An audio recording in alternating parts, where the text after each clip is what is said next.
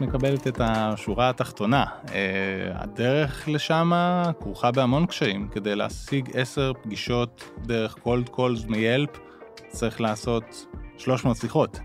לקבל המון לא, המון no, no, no, no, no, ולהגיד אוקיי, אנחנו ממשיכים. קל זה לא היה.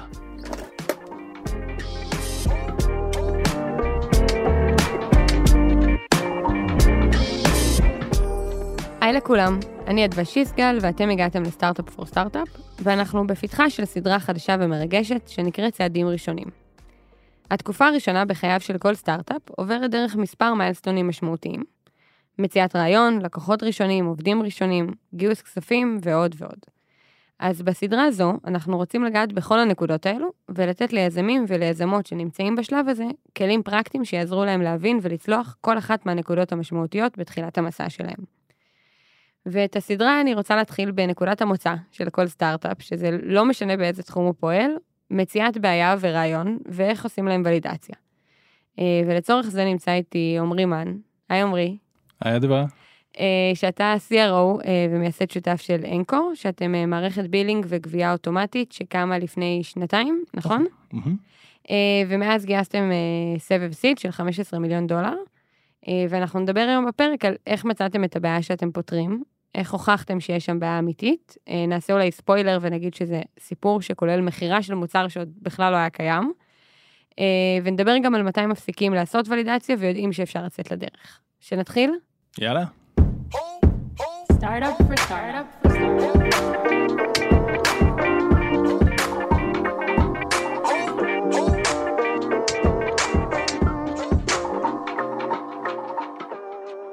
אז אולי נתחיל. אה, תספר לי על Anchor ממש במשפט, מה אתם עושים? Anchor היא מערכת billing וגבייה אוטונומית. זה אומר שכל החלק הכיף הזה של יצירה של חשבוניות, שליחה של חשבוניות ואז מרדף אחרי הלקוחות כדי שישלמו, אה, מתבצע עבורכם. אה, בנינו מערכת שעושה את זה בצורה אוטומטית, מאוד דומה למה שיש היום ב SaaS ו e-commerce, אבל פשוט עבור נותני שירותים. עורכי דין, רואי חשבון, agencies, consultants, כל מי שלמעשה נותן שירות ואחר כך מייצר חשבונית בצורה ידנית שהיום אה, צריכה ולידציה וצריך, יש תהליך AR ותהליך AP, אה, תקבולים ותשלומים וכל מיני בדיקות שצריך לעשות, אז אנחנו מייתמים את כל התהליך הזה והופכים אותו להיות ממש ממש אה, קולח עבור האנשים, ככה שתשלומים עוברים חלק, אוטומטי ובזמן, וכיף לכולם. מגניב. ו- ואם אני רוצה, אני אחזיר אותך ככה, אמרנו שאתם קיימים פלוס מינוס שנתיים, אז אני אחזיר אותך בערך שנתיים אחורה בזמן. איך הגעתם לרעיון הזה, איך מצאתם את הבעיה הזו שבעצם אתם פותרים? אז זה הולך, מי שהגה את הרעיון זה שותף שלי רום לקריץ, שהוא המנכ"ל של החברה. למעשה ככה גם זה היה הבסיס של המפגש שלנו, שנינו בעסקים קודמים ולאורך כל השנים אה, מאוד לא אהבנו בילינג, זה היה נקודה מאוד צורמת בכל עסק שהיה לנו, אז המפגש שלנו, אה, אני השקעתי בחברה שהייתה חכמה מספיק אה, לקחת אותו כיועץ, כ-CFO שהוביל הנפקה.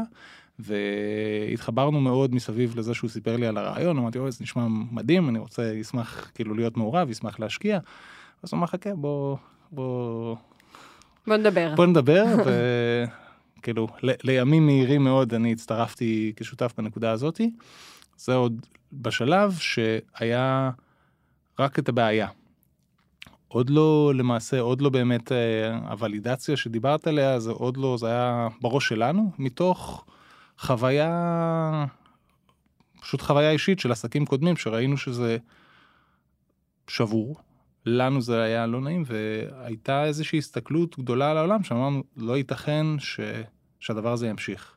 אה, ואם אני הולך אחורה, אז איך הגענו באמת להבין שאנחנו לא לבד בעולם הזה ולא חיים בסרט, אה, אז אנחנו מאוד מאמינים בלא לפתח בבועה. אז כשהתחלנו, אה, פשוט נסענו לחו"ל. אה, רום היה לו כמה, כמה שהיות ממושכות בארצות הברית, שהוא פשוט אה, נסע עם מצגת, בלי מוצר, המוצר גם קראו אחר, היה לו שם אחר, היה, הכל היה אחר, ופשוט נכנס ליילפ, סימן כאילו, רגע, אוקיי. אתה קופץ לי קצת קדימה, אבל אה. אני עוצרת אותך. יש אה, כל מיני דרכים להגיע לרעיון לסטארט-אפ. יש אנשים שזה בעיה שכואבת להם אישית, כמו שקרה לכם, ויש אנשים שממש יושבים עכשיו ואומרים, אני רוצה להקים סטארט-אפ, מה, איזה דברים יכולים להיות, ומתחילים לזרוק רעיונות לאוויר. Uh, ו- וזה דבר שהוא אינדיבידואלי בעבור לחברות אחרות, זה נראה צורה אחרת. מה שמשותף זה בעצם הצעד הבא, של לקחת את זה מ... זה בעיה שיש לי, ללהבין שזה בכלל בעיה, אתה אומר שטסתם, אבל בשביל לקחת את ההחלטה לטוס, לקחתם אותה כי כבר הבנתם שזו בעיה שקיימת אצל עוד אנשים, ורציתם לראות עד כמה היא כואבת להם. או, או תקן אותי אם אני טועה, זאת אומרת, איך אתם בכלל מבינים שזה לא משהו שמפריע רק לך, עמרי, ולך, רום, אלא שבכלל יש פה בעיה ששווה בכלל לבדוק האם היא, שו... האם היא חזקה מספיק, האם היא כואבת מספיק. זו שאלה טובה. אני, אני חושב שהיות והיו לנו לפני זה, גם לי, זה היה עסק אה, רביעי שלי, וזו הייתה חברה חמישית של רום. אה, היה לנו הרבה מאוד התנסות עסקית, אז יצא לנו לראות כל מיני דברים בכל מיני תעשיות, בכל מיני גדלים של עסקים, והבעיה הזאת הייתה עקבית וקונסיסטנטית בכולם. יותר מזה, לי היה עסק של בניית אתרים, אז יצא לי לראות מאות עסקים קטנים, ורום היה יועץ, אז הוא יצא לו לראות גם כן הרבה עסקים, וזה משהו שגם ראינו אצל הלקוחות שלנו, אז התחושה וההרגשה שזה היה, שזה, יש שם גרעין של אמת, היה, זה היה יותר מ hunch, זה היה באמת איזשהו משהו של הסתכלות רחבה לאורך זמן על, על סיטואציה שהיא בעייתית. יותר מזה, יש גם מחקרים שהם תומכים בהיפותזה, נקרא לזה, שאת קוראת מחקרים כלכליים, אם זה של גולדמן סאקס או דן ברדסטריט, והם מצביעים על ניתוח של איפה כואב לעסקים קטנים. אחר כך כל, עוד פעם, אבל הכל זה, בסוף הכל זה סיגנלים טובים, כי זה לא מעיד, זה שיש בעיה, זה לא אומר שהפתרון שאנחנו חושבים עליו הוא באמת ייתן מענה לבעיה הזאת, או שזה מעניין מישהו, הצורה שאנחנו ניגשים לבעיה. כי הרבה פעמים יש בעיות שהפתרונות לא מספיק טובים כדי שהאנשים יעזבו פתרונות קיימים, נוחות, אז מה שאנחנו רצינו לבדוק לפני הכל זה לבוא ולראות שאנחנו לגעת בלקוחות, לגעת במשהו שהוא אמיתי, שהוא מחוץ לראש שלנו, ולהבין מי בכלל, גם מי הקהל יעד שלנו. לא ידענו מי הקהל יעד, לא ידענו איך להתחיל, ואמרנו אנחנו צריכים פשוט להיפגש עם כולם. להיפגש גם עם עסקים קטנים, גם עם enterprise, ולהתחיל לבוא ולמפות את, את הבעיה ואת הצרכים, ולהתחיל קצת להרגיש ב, בידיים מה, מול מה אנחנו מתמודדים. ואז זה מתקשר באמת להחלטה ללטוס לפני שהתחלנו לפתח משהו. משהו. אוקיי, אז, אז אנחנו עכשיו באמת חוזרים uh, לנקודה שקטעתי אותך קודם. Uh, אתם מחליטים לטוס, נכון? רום מחליט לטוס לארה"ב, עם מצגת שמסבירה על מוצר ורוצה להראות לחברות, הנה, יש לנו מוצר, מה דעתכם לרכוש את המוצר הזה? בלי מוצר. עם מצגת. עם מצגת. כן. אז, אז איך זה נראה? אז זה נראה למעשה... כלומר, קודם... מה יש במצגת הזאת בכלל? אז המצגת מדברת בראש ובראשונה על איזשהו תיאור של תהליך קיים כפי שאנחנו מבינים אותו למה מה קורה היום. ותוך כדי, אז זה השלב הראשון של לייצג איזשהו תהליך שהוא מאוד ארוך היום של איזה 12 צעדים עם הרבה תוכנות באמצע, בלגן שלם. וזה המצב שקיים היום עד עכשיו. אז זה היה החלק הראשון של המצגת, למעשה לדבר על הבעיה, לדבר על ההשפעות של הבעיה, כדי לעורר באמת, ללחוץ על כפתורים שיובילו אותם לדבר. והחלק, החלק השני זה לבוא ולהגיד איך אנחנו ניגשים לפתור את זה, אבל הצורה שזה הוצג להם זה היה תמיד באיזשהו פורמט של שיח, לא, כאילו לא איזשהו פרזנטציה שלמה כזאת, שכללה בעיקר להקשיב, לשאול אותם שאלות של מה לא עובד לכם בעסק, איפה אתם מרגישים שכאילו... אתם לא מצליחים לגבות כסף, או איפה לוקח לכם יותר זמן, איפה, איפה אתם חווים friction מאוד מאוד גדול עם הלקוחות. ואחרי שהצגנו את זה, אז במרבית המקרים, החוויה הייתה מאוד מפתיעה לטובה, שמדברים על הבעיה, ואז אומרים, אוקיי, אוקיי, you're preaching to the choir. It's much worse than what you're saying, ואז עולים פחדים. עולים כמה זה עולה, כמה זמן זה ייקח, כאילו כמה כאב ראש אני צריך לעבור כדי זה, ובקטע של המחיר, אז איך שהם שואלים, אוקיי, נשמע מדהים, הצגנו את הפתרון, איך אנחנו פותרים את זה, כמה זה עולה, ואז השאלה שזה רום עשה בצורה מבריקה, במקום לענות להם, שאלתם כמה אתם מוכנים לשלם. ואז התשובות היו מאוד מעניינות, כי את מגלה שכל אחד, החישוב שהם עושים בראש, הוא פשוט בוחן כמה זה עולה לו היום. כמה כדי לקבל היום כסף, כמה זה עולה לו, ומכניסים לתוך החישוב הזה את השכר של העובדת של האדמין שבאמת עושה את זה, את כל ה-late payments. ממש ככה הם חישבו את זה, ואז, ואז התשובות שהביאו לנו הן תשובות מאוד מאוד מעניינות, כי הצלחנו להבין שאפשר לתמחר את זה על בסיס value ולא על בסיס, אוקיי, הנה הכנו תוכנה, זה ה-average uh, subscription שאפשר לקחת. אה, שזה היה נקודה מאוד מאוד מעניינת. כן, וגם אולי יכולתם לראות שבעבור סקטורים שונים, או בעבור אה, אה, חברות בגדלים שונים, למשל, יש אה, מחיר שונה שהן יהיו מוכנות לשלם על המוצר. לגמרי, וזה מה שלמעשה גם כן חלק מהתובנות שהבנו, הבנו איפה אנחנו מביאים הכי הרבה ערך, מאיזה גודל של עסק, מכמה עובדים, מכמה חשבוניות, אה, ואיזה תהליכים יש להם, ואז היינו יכולים לחדד יותר מי מעניין אותנו, לפחות להתחיל איתו. moving forward אנחנו רוצים לכסות את כולם, אבל בהתחלה היה חשוב מאוד להבין אל מי אנחנו פונים ומי בצורה מאוד מאוד מהירה מזהה את הצורך ורואה ערך בפתרון. אוקיי, אבל אני רוצה לשאול, אמרת שטסתם לארה"ב, שרום טס, אחר כך שגם אתה, למה טסתם לעשות את הפגישות שם? למה לא להישאר בארץ, לעשות רעיונות משתמשים בכלל? כאילו, למה לטוס ולהפוך את זה לאיזה תהליך של uh, מין מכירה מדומה כזו? אחד התהליך הזה היה ממש בפתחה של הקורונה, או לפני שהיא בדיוק פרצה, אז הסטנדרט הישראלי היה לקום ולטוס לארצות הברית. אה, זה היה טרום עידן אה, זום, אה, ובלי קשר אני חושב שגם היום, ואני חושב שהיום זה עוד יותר ניכר, מבינים שכשאתה יושב עם מישהו בחדר ושהם מבינים שטסת ועשית מאמץ להגיע עד אליהם, הם לוקחים את הזמן ומפנים את הזמן ו... והם איתך. ואתה יכול לראות את התגובות שלהם הרבה ולחוש אותם הרבה יותר טוב מאשר בזום. יותר מזה יש, הרי אין לנו שום leverage. אה, אנחנו הגענו לשם ועל סמך הנחמדות שלנו הסכימו להיפגש איתנו, ומאוד, בזום מאוד קל לנפנף אותך. כאילו זה לא... קשה מאוד לייצר קשר אישי בפורמט הזה, אפשרי. אה, אני חושב שזה שווה את הנסיעה כי זה יוצר איזשהו ריכוז מאמץ אינטנסיבי.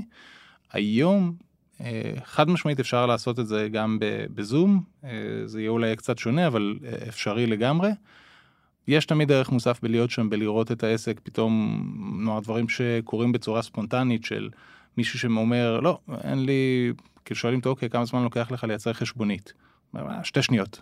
זאת אומרת, תקשיב, כאילו שום דבר לא לוקח באמת שתי שניות. נכון. ואז הוא אומר, הנה בוא תשאל, אוקיי, שרל, כאילו הוא קורא למי שעושה את זה, כמה זמן לוקח, הוא אומר, אוקיי, end to end לוקח לי רבע שעה. מצוין. ואז העניין זה שהוא יודע כמה הוא משלם לה לשעה. אז הוא יודע לחשב את זה בפורמט שנתי, והוא יודע להגיד, אוקיי, mm, אז זה יחסוך לי 3,000 דולר.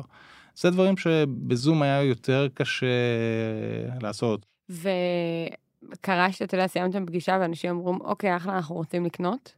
כאילו, מה אתם עושים? בעצם אין לכם מה למכור. אז זה בצורה מאוד נפלאה, זאת הייתה החוויה כמעט בכל הפגישות. אה, שאמרו, אוקיי, סופר מעניין, בואו ניפגש עם השותף, בואו, אנחנו רוצים להראות את זה, או כאלה שפשוט אמרו, יאללה, אנחנו בפנים. ואז זה הופך להיות אה, ואז מה? כאילו מסע התפתלות קטן של אוקיי נהדר יש לנו אנחנו עכשיו בדיוק מעלים גרסאות כאילו איזשהו כל כל פעם היה איזשהו אה, סיפור אחר שאמרנו אנחנו זה, זה עוד ראשוני תנו לנו לחזור אליכם אנחנו רוצים לעשות עבודה טובה יותר תנו לנו לחזור אליכם. העניין זה שהם ציפו שנחזור אליהם תוך שבוע או שבועיים אה, זה לקח יותר מן הסתם אבל אני יודע להגיד שמהמקום הזה אז אה, יצאו לנו כמה design partners ראשונים שלמעשה מלווים אותנו מאותם פגישות עד היום אה, אז יצא מזה הרבה דברים טובים. עכשיו אם אני אתה יודע, אולי אני לוקחת אותך קצת אחורה ותצטרך לפשפש פה במוח, אבל מה המסקנות שיצאתם איתם מה, מהמסע הזה? כי אם אמרנו שיצאתם אליו גם כדי להבין מי השוק שלכם, ומה גודל השוק בכלל, אני גם חושבת על שאלות שאחר כך אתה צריך לבוא איתם למשקיעים למשל, אה, וגם להבין שהבעיה היא, היא מספיק גדולה והיא אמיתית, ולא רק שהיא אמיתית, כי היא גם באמת כואבת, כי יש בעיות אמיתיות שהן לא כואבות. אה, אז מה מתוך הדברים האלה קיבלו מענה? איזה, מה, מה למדתם מה, מהפגישות האלה? קודם כל למדנו שפה. אני חושב שהיה מאוד משמעותי להיות שם בפגישה שאני נסעתי, אז פשוט באנו עם מצלמה כדי להקליט אותם, שאנחנו שואלים אותם על הבעיות, כדי ממש לקחת ולהבין באיזה מילים הם משתמשים. וזה דברים שלא היינו יודעים לדבר אותם אפילו אם לא היינו איתם בחדר פיזית, ממש מאחורי הכתף שלהם. אה, אז להיות מול לקוחות לפני שיש מוצר, ולשאול אותם ולקבל את הפידבק ואת השאלות ואת התשובות הקשות של זה שם אותך במקום אחר אחד לפני שאת מפתחת את המוצר וחד משמעית גילו גם בתור התחלה לפני המשקיעים בשביל עצמך כדי להבין איפה את נמצאת. כן, אני חושבת שגם אם שאלתי קודם למה לא לעשות רעיון משתמשים, למה לא ללכת לאנשים להגיד להם, תקשיבו, אני חושב על מוצר, בואו אה, תענו לי על כמה שאלות, לא בטוח שהייתם מקבלים את רמת הכנות הזאת כי יש הטיות, כי אנשים אולי היו אה, מרגישים צורך קצת יותר נחמדים אליכם, וכשאתם בפגישה שהיא כאילו פגישת מכירה, אז אנשים באים ב state of mind של הם רוצים שאני אקנה מהם משהו, אני אתן להם את כל השאלות הקשות. לגמרי, זה, זה היה גם כן אה, ניכר, גם מרבית הפגישות היו בניו יורק, אה, אז אה, חבר'ה ש... אין שוגר קוטינג בפגישות האלה, לפחות לא, לא בפגישות שלנו. אה, הם ממש חיפשו value ורצו להבין אם אנחנו מבזבזים להם את הזמן. אה, אז כן, לא היה שוגר קוטינג בכלל. עכשיו עשיתם אה, כמה פגישות כאלו? עשרות. עשרות. מה הרגע שאתם אומרים, די, יש לנו ולידציה לבעיה הזאת? כי אני מכירה את זה מדברים... אה, אה, מהעבודה שלי היומיומית, שיש משהו שאנחנו לא בטוחים בו, למשל בפודקאסט. אה, לא הייתי בטוחה לגבי האורך של הפרק, האורכים של הפרקים, מה מעדיפים, והייתה לי איזה תיאוריה, ויצאתי ושאלתי אנשים, אה, מאזינים, ש, שמאזינים לפודקאסט, ואחרי, כאילו, לא, לא ידעתי מתי להגיד קאט, כי התשובות לא היו כולם אותה תשובה, וכל פעם שקיבלתי תשובה שהגדילה לי קצת את השונות, אמרתי, טוב, אני צריכה עוד איזה עשר פגישות כדי להגיע לאיזה מוצא. איך אתם יודעים, אוקיי, יש פה משהו. אז אני חושב ש validation זה אולי מילה גדולה מדי למה שאנחנו עברנו, כי בשום שלב לא הרגשנו ודאות אבסולוטית לגבי כלום. אה, אבל יש לך סיגנלים אה, לאורך כל הדרך, שאת רואה תגובות מאוד עקביות לבעיה, ותגובות מאוד עקביות לפתרון שאת מציגה. אה, אני חושב שוולידציה אמיתית מגיעה רק בשלב של ה product market fit, שיש אנשים שבאמת קונים את המוצר ו... זו הוולידציה האמיתית, אני חושב שיש לכם פודקאסט אה, אולי אחד הפופולריים שרואים מדבר על לקוחות משלמים. נכון, זה פרק שנקרא, זה... אני אגיד אם מישהו רוצה, זה פרק שנקרא אה, למה צריך לגבות כסף על המוצר שלנו מההתחלה, נשים אותו גם בקישור ב, בתיאור של הפרק. אז זה אני באמת מאמין שזה מאוד משמעותי כדי לא כדי להבין ממי אתה מקבל פידבק והיו נקודות שידענו שאנחנו מדברים עם אנשים שהם לא קהל היעד הסופי שלנו. ורצינו מאוד את הפידבק שלהם, אבל ידענו גם לשים את זה ב... קצת בסוגריים, אז מישהו שנאמר שיש לו, הוא לא בגודל העסקי שאנחנו חושבים שמתאים לנו, יקבל פחות ערך ויש לו כאבים אחרים. אז היה מאוד חשוב לבוא ולכוון את זה. אה, אתה דיברת עכשיו על product market fit ואני שאלתי אותך על זה בשיחת הכנה ואתה אמרת משהו אחר, שאתם לא עשיתם product market fit, שאתם עשיתם promise market fit. אז עשינו במקום product market fit, market product fit. הלכנו קודם כל לבדוק, במקום לבנות את המוצר ולחפש לו שוק, אז חיפשנו שוק ואז בנינו את המוצר, אבל החלק השני זה שלמעשה אנחנו מרגישים, הרי לא היה מוצר, אז עשינו promise market fit, זו הבדיחה הפנימית שלנו של באנו לבדוק אם אנשים קונים את ה promise, קונים את החלום, ואני חושב שזו אולי נקודה שאני מאוד ממליץ עליה, אה, לבוא ולבדוק לפני שמשקיעים המון זמן בפיתוח, זה מאוד יקר גם מבחינת הזמן וגם מבחינת המשאבים. אפילו בדרך כלל עושים את זה, זה יתרון ענק של שיווק באינטרנט, למי, בטח מישהו שעושה direct response, אה, להעלות דף נחיתה עם הפרומיס הגדול, ולראות אם מישהו קונה את זה, לראות אם מישהו מקנברט, אם, אם אתם מצליחים להוציא לידים, לא משנה מה, מה ה-CTA בסוף, אבל בפועל זה, גם תלמדו מזה המון, וגם זה זה פשוט הרבה הרבה יותר זול מלפתח את זה, ואז לחפש את האנשים שזה יתאים להם, ואז לגלות שזה פשוט היה לא בכיוון. אה, אז ה promise market fit זה משהו שכל הזמן הרגשנו וזאת זה אלה הסיגנלים למעשה שהרגשנו מאוד מאוד חזק שאנשים כל פעם שאנחנו עושים את המצגת וכל פעם שאנחנו מדברים על זה יש היענות מאוד מאוד חזקה ואף אחד לא נורא, לא קיבלנו תגובות של אה, it's not a problem, אה, כאילו בשום נקודה, תמיד הפידבקים היו טכניים, אוקיי, יש לי אינטגרציות כאלה וכאלה, יש לי כבר לקוחות, אני מפחד מה friction, היו, היו המון המון סוגים של פחדים, אבל אף אחד לא תקף את הבעיה ואמר, לא, it's a non-issue. אה, בשום גודל של תעשייה, בשום גודל של עסק, זה הייתה, בכל נקודה זה היה בעיה, הבעיה הייתה שמה. אז זה גם כן היה עוד סיגנל לזה שאנחנו בכיוון הנכון. עכשיו, כשיצאתם לפגישות האלה, היו לכם יעדים אליהם? הייתם, אמרתם, אנחנו רוצים למצוא שלושה סקטורים שהתעניינו בנו. אנחנו רוצים לדעת, לקבל תשובה מ-20 חברות שיגידו שזה רלוונטי. זאת אומרת, יצאתם איזה שהם יעדים? היו כמה טיסות, אז בטיסות הראשוניות זה היה פשוט ללמוד ולהקשיב ולמפות. אה, בטיסות אחר כך זה היה ממש להביא design partners כבר שהתחייבו אה, או שנראה שהם מאוד רציניים ובאמת אפשר להתקדם איתם.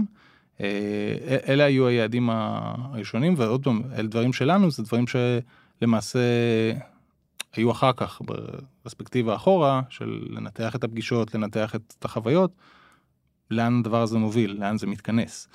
וזה גם כן, זה משהו שלא היה מיידי אחר כך, איזה תהליך. את לא יודעת, לא מבינה מה המסר שלך, איך להסביר אפילו את המוצר. את, כאילו זה דברים שאני חושב שכל סטארט-אפ אה, שמייצר איזשהו משהו שהוא חדש, נתקל בו בצורה, כאילו אין, אין, אין ברירה אלא להיתקל בדבר הזה ולהבין אפילו איך אתה מסביר על מה, מה אתה עושה. אז יש דבר מאוד נחמד שקוראים לו המאם טסט, שאתה צריך כאילו להיות מסוגל להסביר לאימא שלך מה אתה עושה ושהיא תסביר את זה למישהו אחר. אז עשינו את זה גם כן בהצלחה ו... וגילינו שזה לא לא גם הרציונל שלנו למה זה המאם טסט הוא לא באמת אה, עובד טוב אצל כולם אה, אז יש קושי גדול להסביר מה עושים בהתחלה. עכשיו זה מקבל חיזוק. אה, מי שמנהל את התוכנית של Y Combinator, אה, שמענו רעיון שלו מאוד מעניין, שהוא אומר ש-60% מהאנשים שניגשים לא מתקבלים, לא כי הרעיון לא טוב או כי היזמים לא טובים, אלא פשוט הם לא הבינו מה הם עושים. הם פשוט לא הבינו מה הסטארט-אפ עושה, ואחר כך, תוך כדי שעשינו גם מחקרים ותחרות, היינו בהמון אתרים, וגילינו שכשאת נכנסת לאתר, במרבית המקרים את יוצאת ואת לא מבינה מה החברה עושה. שזה חלק הזייתי וזה חידד אותנו מאוד כל הזמן ללהסביר ולהגדיר לנו מה זה, מה המוצר, לפני איך אנחנו פותרים ולפני למה זה טוב, לפני שהדברים האלה מתערבבים, מה אנחנו פשוט עושים. אז זה מאוד שירת אותנו, וזה גם כן, הפגישות היו מקום להתאמן לזה. אתם חוזרים מארצות הברית, יש לכם כבר ודאות יחסית לגבי העובדה שיש שוק, לגבי העובדה שיש אה, בעיה, אה, אולי אה, נעלם האחרון במשוואה הזאת שחסר לי זה תחרות. איך אתם יודעים ש... שהבעיה הזאת לא נפתרה, שאין מישהו שכבר פותר אותה בצורה טובה יותר? זה היה החלק הכי משכנע אולי. מתוך כל, אם, אם תהליך של גבייה, יש בו 12 צעדים, אז ראינו פתרונות נקודתיים לכל המיני בעיות שמרכיבה את מה שאנחנו תופסים כבעיה הגדולה. וזה מאוד עודד אותנו, כי אמרנו, הנה, וואו, הם, הם פיצ'ר בתוך המוצר שלנו, הם פותרים משהו כל כך קטן, ועדיין יש להם, כאילו, חברה, עם הכנסות, אז יש צורך. בעיקר כשאת באה לעסקים קטנים, כדי שיהיה לך בכלל זכות לדבר איתם, הערך שאת צריכה להביא להם הוא אקספוננציאלי. כי הם, הם לא יקפצו והם לא יעשו שינויים בשביל משהו שהוא קצת יותר טוב. הם מפחדים. אה, וזה לא מביא מספיק ערך. אז היה הבנה מאוד מוקדמת שהערך שאנחנו חייבים להביא הוא מאוד מאוד גדול, והאישור לזה שיש מתחרים, היה לא מתחרה עשיר שעושה מה שאנחנו עושים, אלא הרבה קטנים שלמעשה מרכיבים את הבעיה שאנחנו פותרים. נשמע אה, שזה קצת היה לכם, אה, אתה יודע, הגעתם, היה לכם רעיון לבעיה. הגעתם, כולם אמרו לכם, כן, זה בדיוק בעיה, אנחנו ממש ממש סובלים ממנה. בואו תפתרו לנו, אנחנו גם רוצים את המוצר שאתם מציעים. כאילו הכל הלך מאוד מאוד בקלות. עכשיו, מהכמעט שנתיים האחרונות שלי בסטארט-אפ פור סטארט-אפ ומשיחות עם יזמים, אם יש משהו אחד שאני יודעת בסוף הזמן הזה, זה שאין כזה דבר מסע של סטארט-אפ שהולך בקלות. שום דבר. אז איפה בכל זאת זה היה מאתגר בדרך? אה, זה לא אם שמעתם שאולי עיכבו אתכם, שאולי שינו לכם קצת את הכיוון? לא, את מקבלת את השורה התחתונה. אה, הדרך לשם כרוכה בהמון קשיים. כדי להשיג עשר פגישות דרך cold calls מאפס, צריך לעשות 300 שיחות. לקבל המון לא, המון no, no, no, no, no, ולהגיד אוקיי, אנחנו ממשיכים. אה, זה להחליט שמממנים את הכל לבד אה, לפני הכל. זה פחדים ועדיין אין, אין שום ודאות ואין שום הבטחה ואת מתמודדת עם המון לבטים, המון תסכול מחוסר יכולת להסביר מה, מה את פותרת, זה יושב לך בראש בצורה אחת, ואז כשאת מתחילה לדבר על זה זה יוצא כזה וואו, אנחנו עושים, אה, אז כזה וואט. וזה מאוד מתסכל, שאת אומרת, וואי, לא מבינים כמה זה גדול, ואת מתלהבת ומספרת על זה בהתלהבות ענקית, וזו צורה שכאילו מסתכלים עליך בעיניים של עגל כזה, כאילו לא מבינים. אז התוצאה הסופית, אחרי הרבה איטרציות והרבה למידה, גם מפגישה לפגישה, אז הפיץ' השתנה, וכל אחד הצגנו לפעמים פיץ' אחר, לפעמים מוצר אחר, כדי לבוא ולהבין מה, על, כאילו, פשוט לבחון דברים. קל זה לא היה. אה, זה גם לקח המון זמן, ואז בתוך הכיף הזה התחילה הקורונה. אה, אז למעשה את הגיוס שלנו עשינו כשהקורונה התחילה. ובדיוק השמיים נפלו ואנשים אמרו, חשבו שהעולם נגמר, ואז באמת יצאנו לדרך. אז קל, כמו שאמרת, זה, זה אף פעם לא קל, אבל אני חושב שכשבוחרים לצאת לדרך של לעשות סטארט-אפ, מה שחשוב זה לרצות לעשות סטארט-אפ. כי השוק ישתנה, המוצר ישתנה, הכל הולך להשתנות, חוץ מהרצון שלך באמת לעשות סטארט-אפ ולהצליח. אה, אה, אנחנו ממש ממש לקראת סיום. ואם מישהו מאזין לנו עכשיו והוא, אתה יודע, יושב בבית וחושב, מנסה להריץ רעיונות, אה, או מישהי מקשיבה לנו ויש לה רעיון אבל היא לא יודעת אם הוא אמיתי, איזה טיפים היית רוצה לתת להם, או מה היית אומר להם מהדרך שלכם? קודם כל בהצלחה. אני מאוד מאוד מעודד יזמים. לבוא ולשאול מה, איזה חברה אתם רוצים לבנות. לפני מה, מה אתם רוצים ש, שיהיה בסוף, כי הרבה אנשים רוצים או עצמאות, והם חושבים שסטארט-אפ זה, זה, זה הדרך, אה, וזה לא. כאילו סטארט-אפ זה מחויבות מאוד ארוכה להרבה מאוד גורמים, ואת מגייסת כסף מאנשים אחרים, יש לך המון מחויבות, וזה דרך ובנייה של חברה מסוג מאוד מסוים. אז קודם כל לשאול מה אני רוצה? יש הרבה אנשים שפשוט רוצים איזשהו ביטחון פיננסי או לפטר את הבוס שלהם, ובגלל שאנחנו בישראל והכל מאוד קטן, סטארט-אפ הפך להיות כאילו משהו שהוא מאוד, אה, מאוד נפוץ, אבל, ואני רואה את זה גם אצלנו, זה לא, זה, זה סטארט-אפ. אז קודם כל לשאול מה אתם רוצים בסוף. מבחינת הרעיונות, אז אני ממש ממליץ לבוא ולבנות עמוד נחיתה, להזרים אליו traffic, לבדוק ואחר כך להתקשר לאנשים האלה. אה, אחרי שמישהו קנה ושילם, להתקשר אליו ולשאול למה קנית. מישהו לא קנה, אם הוא עדיין השאיר פרטים, להתקשר ולהגיד מה ציפית, למה חשבת, מה, מה ציפית לראות, מה היית קונה, כן. אז זה אולי לא אינדיקציה מהימנה כמו בן אדם שבאמת שם את הכסף ושילם, אבל זה לחלוטין פוקוס בכיוון הנכון, כי זה מכריח אתכם להגדיר מסרים, זה, זה מאוד מאוד יחדד את המחשבה וימנע הרבה מאוד, נקרא לזה, דריכה במקום ולהתבלבל עם, אוקיי, אנחנו זזים לכל מיני כיוונים, אבל בתכלס נשארים באותו מקום. אז זה הדבר שהכי הייתי ממליץ עליו. אה, מעולה, אז אנחנו נסיים עם זה, אה, ואני אגיד שאם יש לכם אה, שאלות, אם יש שאלות אליך או שאלות אלינו, אז אפשר לשאול אותן בקהילת פייסבוק שלנו או באתר. אה, ואם אתם רוצים לדעת כל פעם שיוצא פרק חדש, אז אפשר לעקוב אחרינו בכל אחת מהאפליקציות. ואם אתם מקשיבים לפרק הזה אה, בתוכנית סטארט-אפ פור סטארט-אפ צעדים ראשונים, אז אתם, אה, ואתם רוצים לשמוע עוד פרקים שלנו גם לשלבים מתקדמים יותר, אז אתם יכולים לחפש סטארט-אפ פור סטארט-אפ ב-Monday בכל אחת מהאפליקציות ולהגיע לפלייליסט המלא. עמרי, תודה רבה, היה כיף. היה כיף מאוד, תודה לך. תודה לכם שהאזנתם. Startup for startup.